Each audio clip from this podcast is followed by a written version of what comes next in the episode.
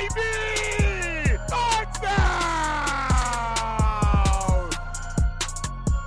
What's up, guys? Welcome into the OBR Film Breakdown. I'm your host, Jake Burns, and we are checking in for your weekend edition Saturday here. I have a pretty good episode for you guys. I think it's got some uh, interesting talking points, and we're going to continue our college draft series where we take a look at players the Browns drafted from those who know them best. But I wanted to touch base before we got there on a couple of things that happened today, which, and you're, you, if you paid attention, there's a rookie mini camp happened today. So the Browns brought in their rookies and those who they have signed for tryouts, uh, so on and so forth.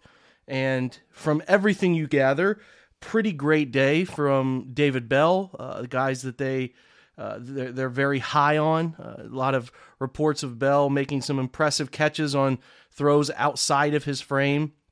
And then obviously some great interviews from Perrion Winfrey and others. And we'll continue to monitor what we hear from those. Our own Fred Greetham puts a story up every day for you guys to take a look at. Has some great video work as well. So check that out to see what's going on with the Browns rookies. It looks like most of them have signed. There are a couple of remaining signings that need to happen, but going pretty smoothly in the signing of all of these rookies. And, you know, makes you remember the old days when all of these rookie holdouts would happen. And it'd be a difficult challenge to bring in your rookies quickly and get them under contract. And that's just not the case anymore for the most part. It seems like the only thing that we saw of late that was uh, anything of significance with these rookie contracts. Usually signing bonus, how much guys get up front, but then the offset language can be something as well in terms of if a guy is cut, so another team would take over that money if a guy was cut, so you wouldn't get as much money. But uh, it looks like most of those things have been worked out. Pretty standard these days. Some ticky tacky things get argued, but for the most part, not all too much with these rookie contracts as David Bell signed his four year, $4.894 million deal. And uh, Martin Emerson has obviously signed his as well. So the biggest names have signed. I think Cade York still remains unsigned. We'll see how that shakes out, but not uh, not a whole lot to discuss on the contract front because it's pretty simple. The big contract that got uh, some traction finally last night was this signing of Jarvis Landry, who had been connected to a potential return to the Browns for months. It seems like he ends up going to the Saints on a one-year deal worth up to 6 million. It was always going to be that type of contract. I would imagine Cleveland had been in the ballpark of something like that incentive based and usually what happens is the team that cuts the guy or doesn't give him the money that the original contract had if they didn't void it or or make a move for the dead cap situations is the type of thing where they don't go back to that team unless they're offered a nice deal they go somewhere else this was always the outcome i thought was most plausible and i personally wanted nothing to do with Landry back on this team. I don't think he serves a great purpose for what they're trying to be. And listen, I, I wish him nothing but the best. I've enjoyed every second of Jarvis's time in Cleveland. I think he was a great leader, handled himself really well during some difficult times, especially with Odell here and some of the drama that was circulating during those times. But for the most part, I think again he did his best here. The Browns got a lot out of him for the contract that they gave him, and it all worked out for everybody. But it is time to move on. So, congrats to Jarvis on his signing with New Orleans. We'll see what happens with the Browns, whether they're able to bring some new folks in at the end of this month or when they get a little bit more cap relief at the turnover of the next month and getting some relief from the June 1st cut situation. So, we will continue to keep our eye on available options in those markets as lately ESPN's Bill Barnwell had, uh, I guess, projected the Browns would sign Clowney and then Ndamukong Suh, who does not play. I mean, he doesn't miss games, which that's great, but he's predominantly a three tech, which the Browns have plenty of those.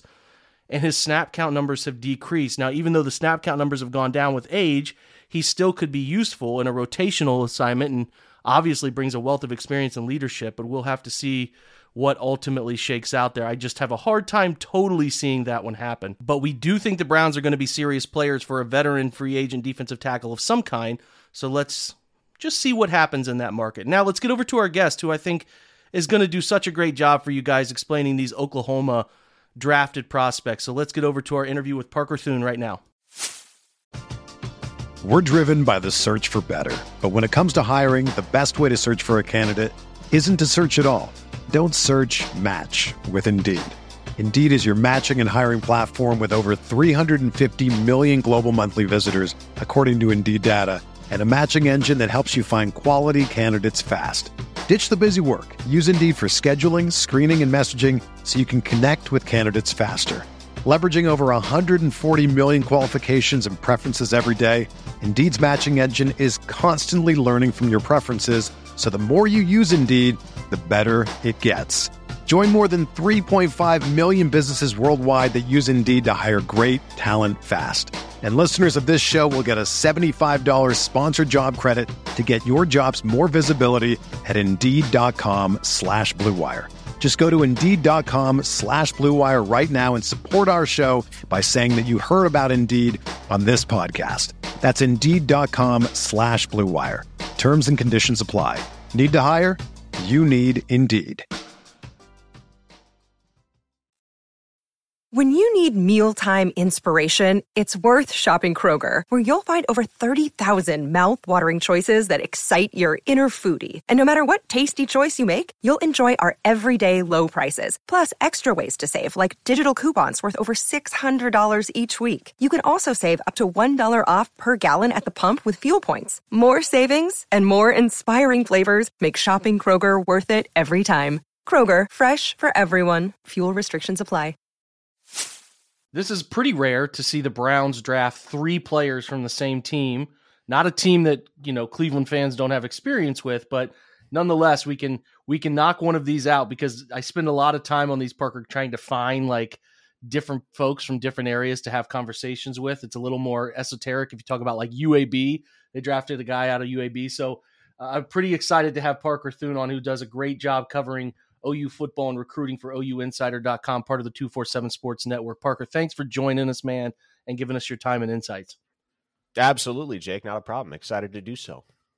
Well, let, let's talk about three guys. They got three guys from Oklahoma, all all day three guys here. Obviously, it starts with Perrion Winfrey. I think we have a pretty good idea the character, uh, uh like the the the enigmatic. I don't know what the right way to put it is, but my gosh, does he have a lot of energy? Did that happen all the time at OU? Like, talk about him. I know he came as a JUCO player, so enlighten us a little about his story and his just general aura, which seems to be unique. Yeah, enigmatic is probably the right word there, Jake, because he is he is a wild man, which to an extent is exactly what you want in a defensive tackle. Now, uh, his personality is pretty subdued off the field, but you get him on the field man, and you get him in a competitive environment, there's just a switch that flips and you get a different Perrion Winfrey. And I think you saw a lot of those traits that he has personality wise in his performance at the Senior Bowl, for instance, uh, because the, the the Oklahoma version of Perrion Winfrey, the Perrion Winfrey that Sooner fans saw in 2020 and 2021 the concern with him was always whether he would turn it on on a snap in, snap out basis. Because when that guy wanted to get after the quarterback, when he wanted to go make a play, he was one of the most fearsome players in college football. But this is where that enigmatic note kind of seeps in because there were some plays where he just would be a non factor. And whether it was a matter of effort, whether it was a matter of want to, whether it was just a matter of conditioning or consistency, whatever the case, uh, that was the Perrion Winfrey that Sooner fans became acquainted with at a certain point in time. Was a guy that could go make any play on the field when he wanted to, but on every snap, it was a question well, is Perrion Winfrey going to show up on this particular play? So uh, I think enigmatic is certainly the right word. But look, the reality is with that guy, I think now that he's got the fire under his belly of being in his perception, a lot of folks' perception, underdrafted. There were not a lot of people that expected him to last until day three. I think the Perrion Winfrey that you can count on getting in Cleveland uh, is a guy that's going to have a little bit more want to on every snap.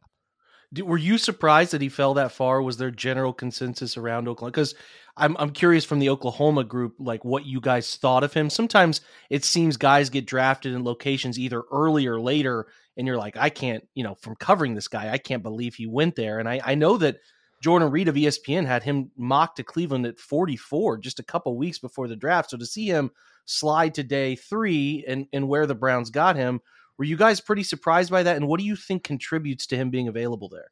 Yeah, I was surprised by that, Jake. And I know that there were very credible experts in the field the week of the draft that had Perrion Winfrey mocked into the back end of the first round. So for mm-hmm. him to last all the way until day three, and most most reasonable projections had him in the back half of the second round or the early part of the third round. But there were some folks that were very, very high on him after his performance at the Senior Bowl to such a degree that they had him there in the back end of the first round of the early second. But uh, from what I understand, Jake, in talking to folks that uh, have knowledge of the situation and uh, kind of run in those NFL draft circles.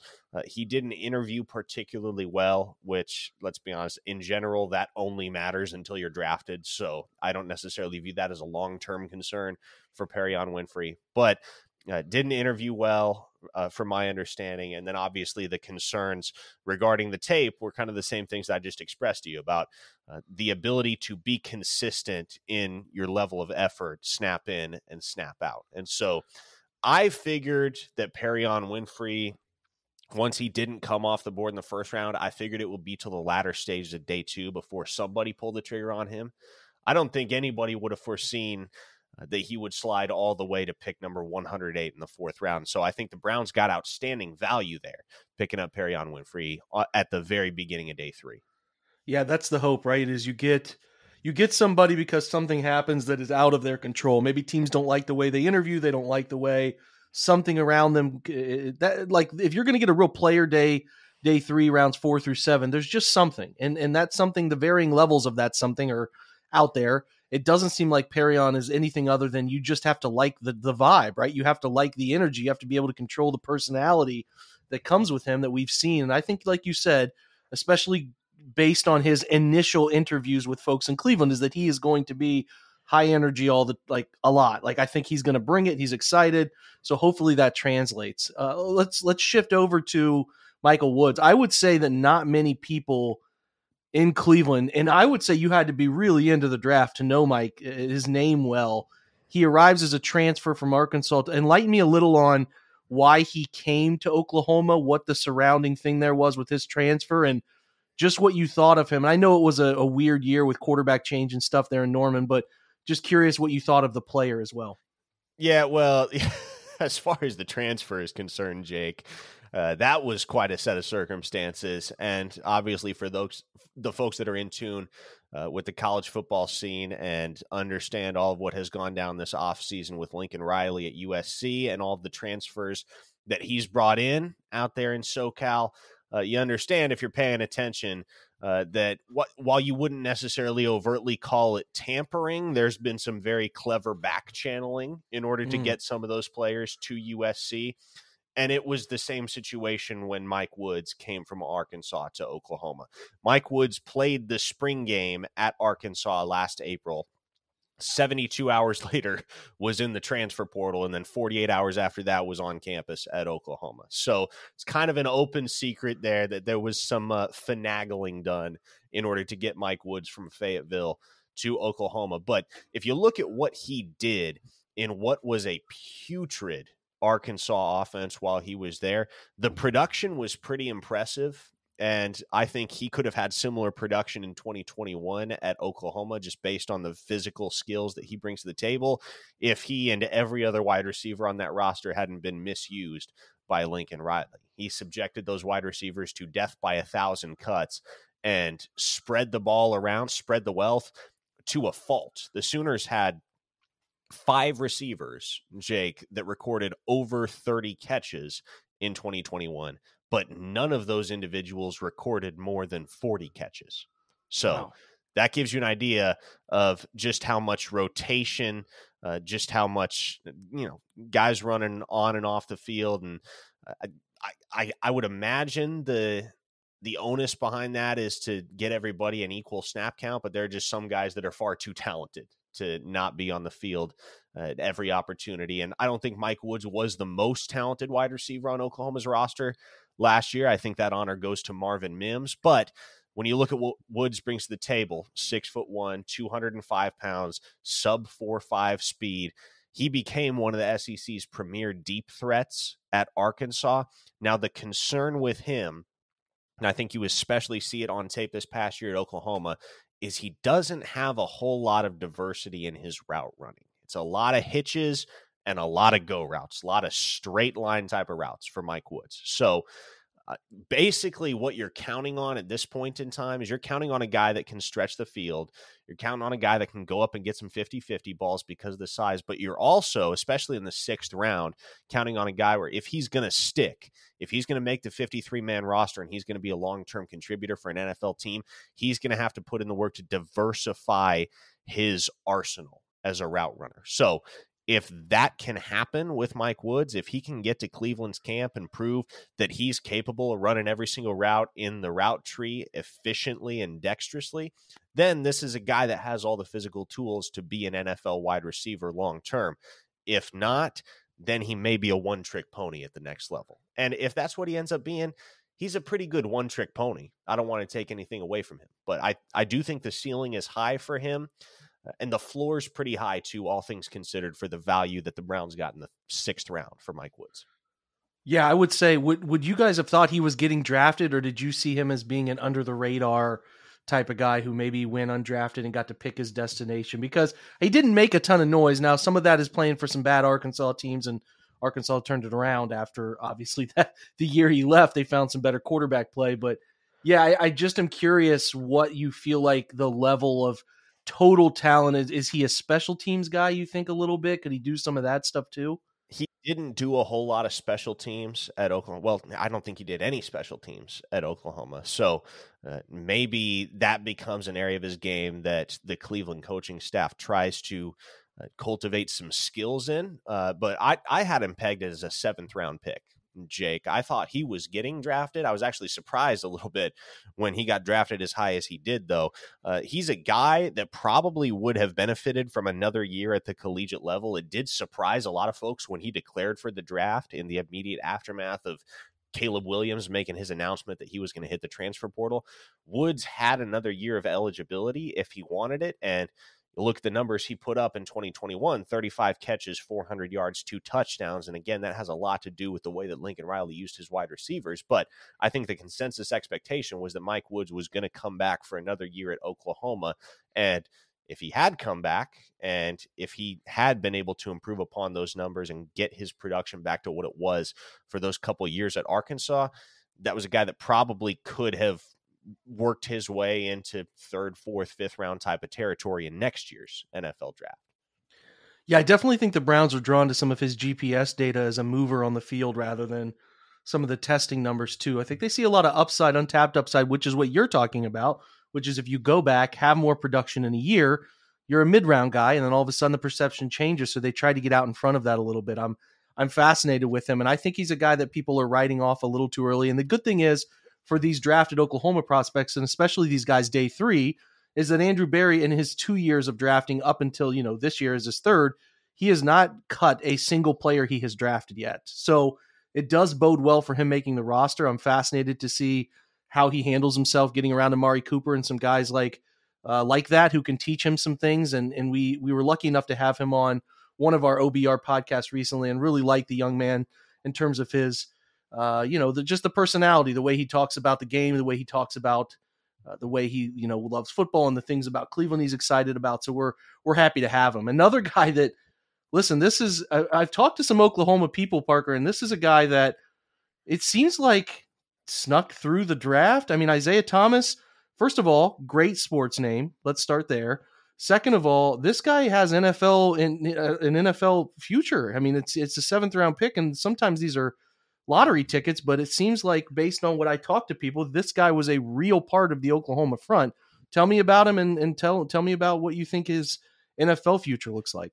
Yeah, I, I'll be honest with you, Jake. I don't claim to be an NFL draft expert, but I have no idea how Isaiah Thomas lasted until the seventh round.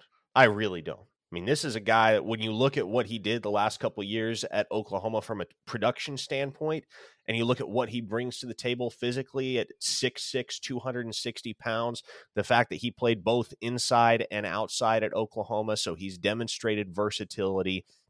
and you look at his repertoire of moves, this is not your average seventh round pick. This is not the type of guy that you traditionally find on the draft board in the seventh round. So, this might have been the Browns' best value of the entire draft, getting Isaiah Thomas in the early stages of round seven.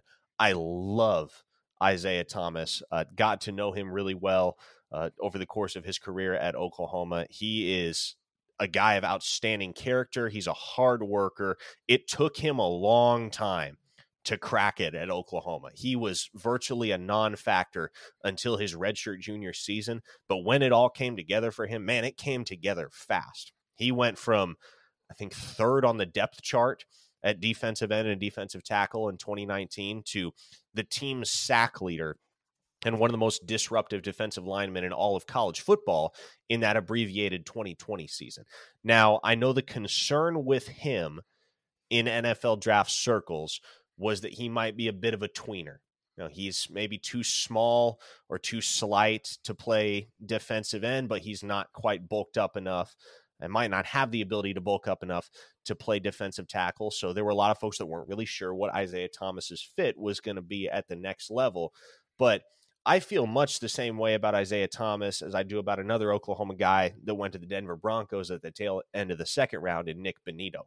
I understand the concerns about size, but at a certain point, you just have to look at what the guy has done against top flight talent in the Big 12, which has produced as a conference some pretty impressive offensive tackles the last few years.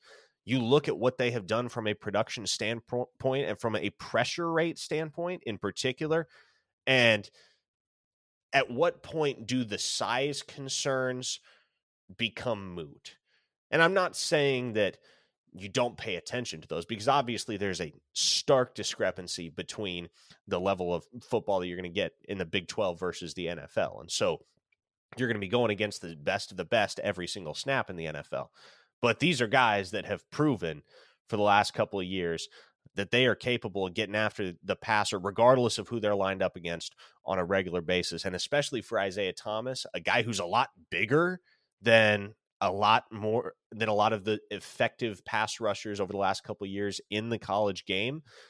Man, the skills that he will bring to the Browns organization and the skills that I would imagine he'll start flashing in training camp, uh, this is a guy that has the potential to start for Cleveland.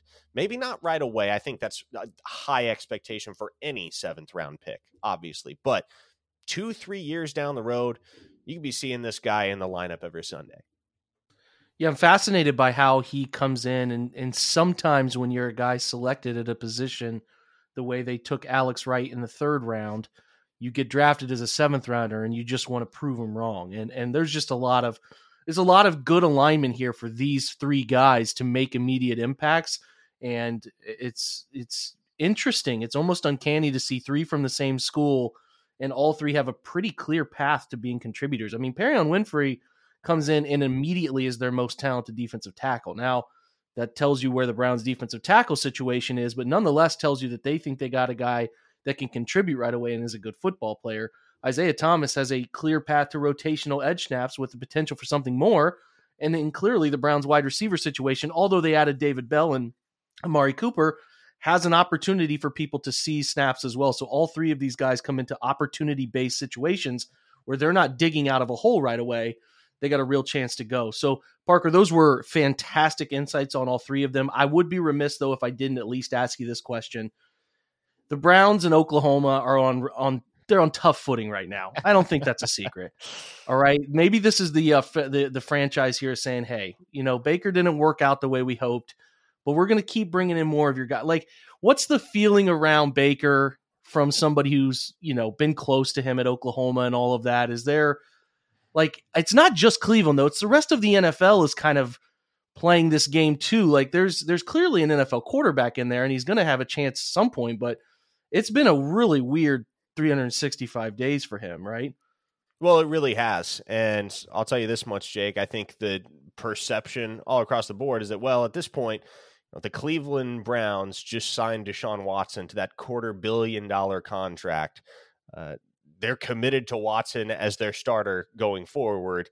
And it's kind of an open secret that they have to ditch Mayfield, right? Because he's not going to play for them. And so his trade value, therefore, is virtually zero. So I'm not expecting, and I think anybody that was expecting that Baker Mayfield was going to get moved immediately was kidding themselves. It may be till July or August before Baker Mayfield has a landing spot. But I'll tell you this much I think from the Oklahoma fan base's perspective, the way that they look at Baker Mayfield's situation in Cleveland, know, they take a look at what a buzz saw Cleveland has been for quarterbacks over the years. And I think the general consensus is that he really hasn't gotten a fair shake. And all things considered, what the Browns have been able to accomplish on the football field over the four years that Baker Mayfield has been their starter, well, that's arguably been the best four year period for the Cleveland Browns since their reinception in 1999. And so, yeah, I I think that it's probably. I think it's good that things unfolded this way if that makes sense, because it just makes a lot of sense at this point in time for the Browns and Mayfield to part ways. And that's not necessarily a referendum on either party. That's just the reality of the situation at a certain point. It happens from time to time.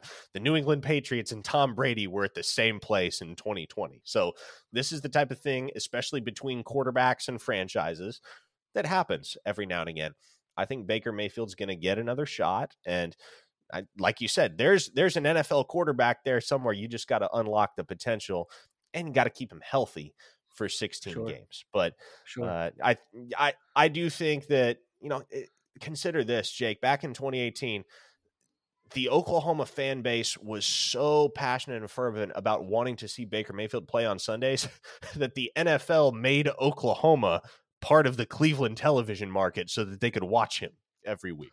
That's how much this fan base loves Baker Mayfield. So I, yeah. there's probably going to be a bitter taste in the mouths of a lot of OU fans for years to come because of how this has all gone down. Again, I'm not really sure how avoidable it was, but it's pretty obvious at this point that it behooves both of these parties to kind of go their separate ways moving forward.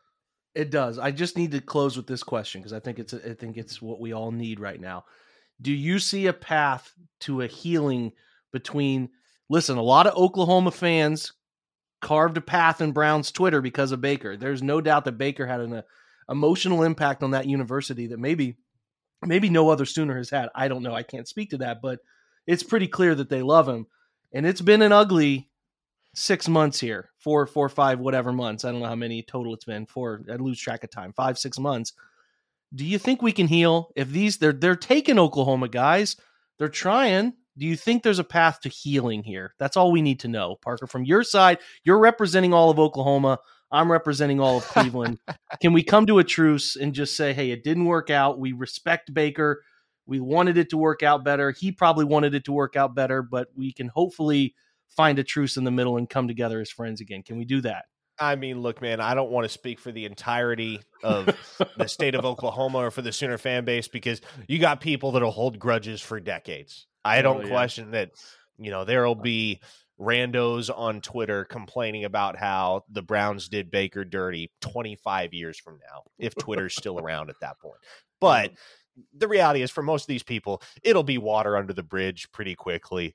I think honestly, I think as soon as Baker Mayfield finds his next destination in the NFL, and there may be some lingering resentment among some of these fans for a year or two, at least until you know, as the old saying goes, time heals all wounds, and it will. I don't think it'll be that much time before, like I said, it really is all water under the bridge. It's just it. There's obviously a lot of acrimony with how things have transpired right now, but I think what's increasing that acrimony is the fact that everything just seems to be in a holding pattern right now. Everything yeah. is so stagnant. Mayfield's still on the Browns roster, but uh, it's blatantly obvious that he's not going to be with the team come week one in 2022. And so everybody's just waiting for some type of resolution right now. You, you think about this, Jake. Here's the analogy I'll make. It's like sitting in court during the divorce proceedings, right? Mm, and mm-hmm. n- not too not too long in the future, here's what will happen. The papers will be signed, the two parties will part ways and they'll go on with their lives, but in the moment, yeah, there's a lot of tension in that room. Uh-huh. That's perfectly said. I think uh I think I understand. I I get it more than the, than usual, more than most folks because I understand how passionate Oklahoma fans are now. They want to protect their guys, and you know I live in Columbus, Ohio, so I certainly get the passionate college football fan base more than more than the average person. So I hope I do hope that Baker. This has never been. This has been a podcast that wishes nothing but good things for Baker Mayfield.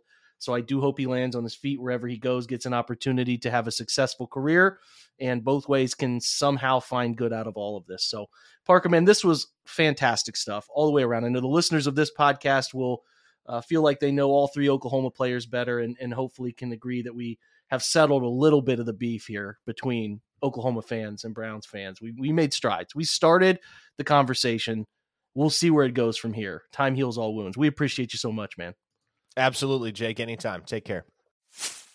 That's a wrap for today's episode, guys. Thanks to Parker for joining today's show. And thanks to you guys for continuing to check out these shows on a weekend basis, which is just awesome to me. It's a great weather weekend, at least here in Ohio, if you live this way. Can't speak for anywhere else. We have people listening all over the world to this podcast, which is still crazy to me. But uh, yeah, like it looks like a good weekend for those of you in Ohio. Get out and do stuff, have fun.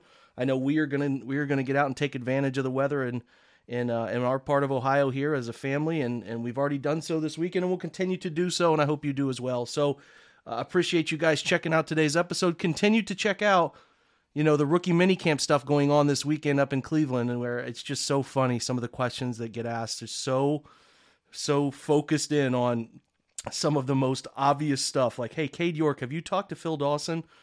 Yeah, man, kind of who cares? He'll he'll probably talk to Phil Dawson. Like, let's just kind of move off of Phil Dawson. You know, let's ask some different questions here. Hopefully, we get some more insightful stuff. Uh, you know, from from some folks covering it up there. I think Fred does a great job, but then there's some uh, pretty boring, uh, pretty boring conversation points that happen over and over again.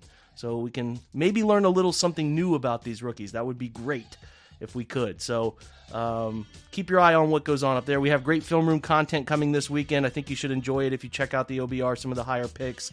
Those will be live. Otherwise, guys, have a great weekend. We will have some sort of Sunday content for you on this channel. Not sure what it'll look like at this point, but we'll have something. So come back and check out the OBR film breakdown tomorrow as well. Thanks, guys. Have a great Saturday and go Browns.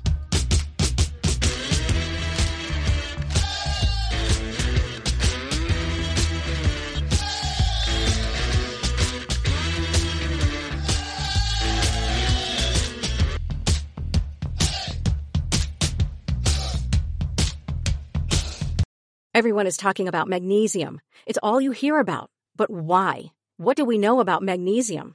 Well, magnesium is the number one mineral that 75% of Americans are deficient in. If you are a woman over 35, magnesium will help you rediscover balance, energy, and vitality. Magnesium supports more than 300 enzymatic reactions in your body, including those involved in hormonal balance. From functional medicine doctors to mental well-being and female hormone experts, we all know that magnesium is the one mineral to improve all aspects of well-being and health. But which one? Magnesium Breakthrough from Bioptimizers, the trusted choice recommended by leading experts with seven best absorbed forms of magnesium to ensure your body receives the support it needs for overall well-being. Go to bioptimizers.com slash balance today and use code BALANCE10 for 10% off. Support your journey to wellness at B-I-O-P-T-I-M-I-Z-E-R-S dot com forward slash balance. Magnesium Breakthrough from Bioptimizers, your foundation to optimal health and vitality.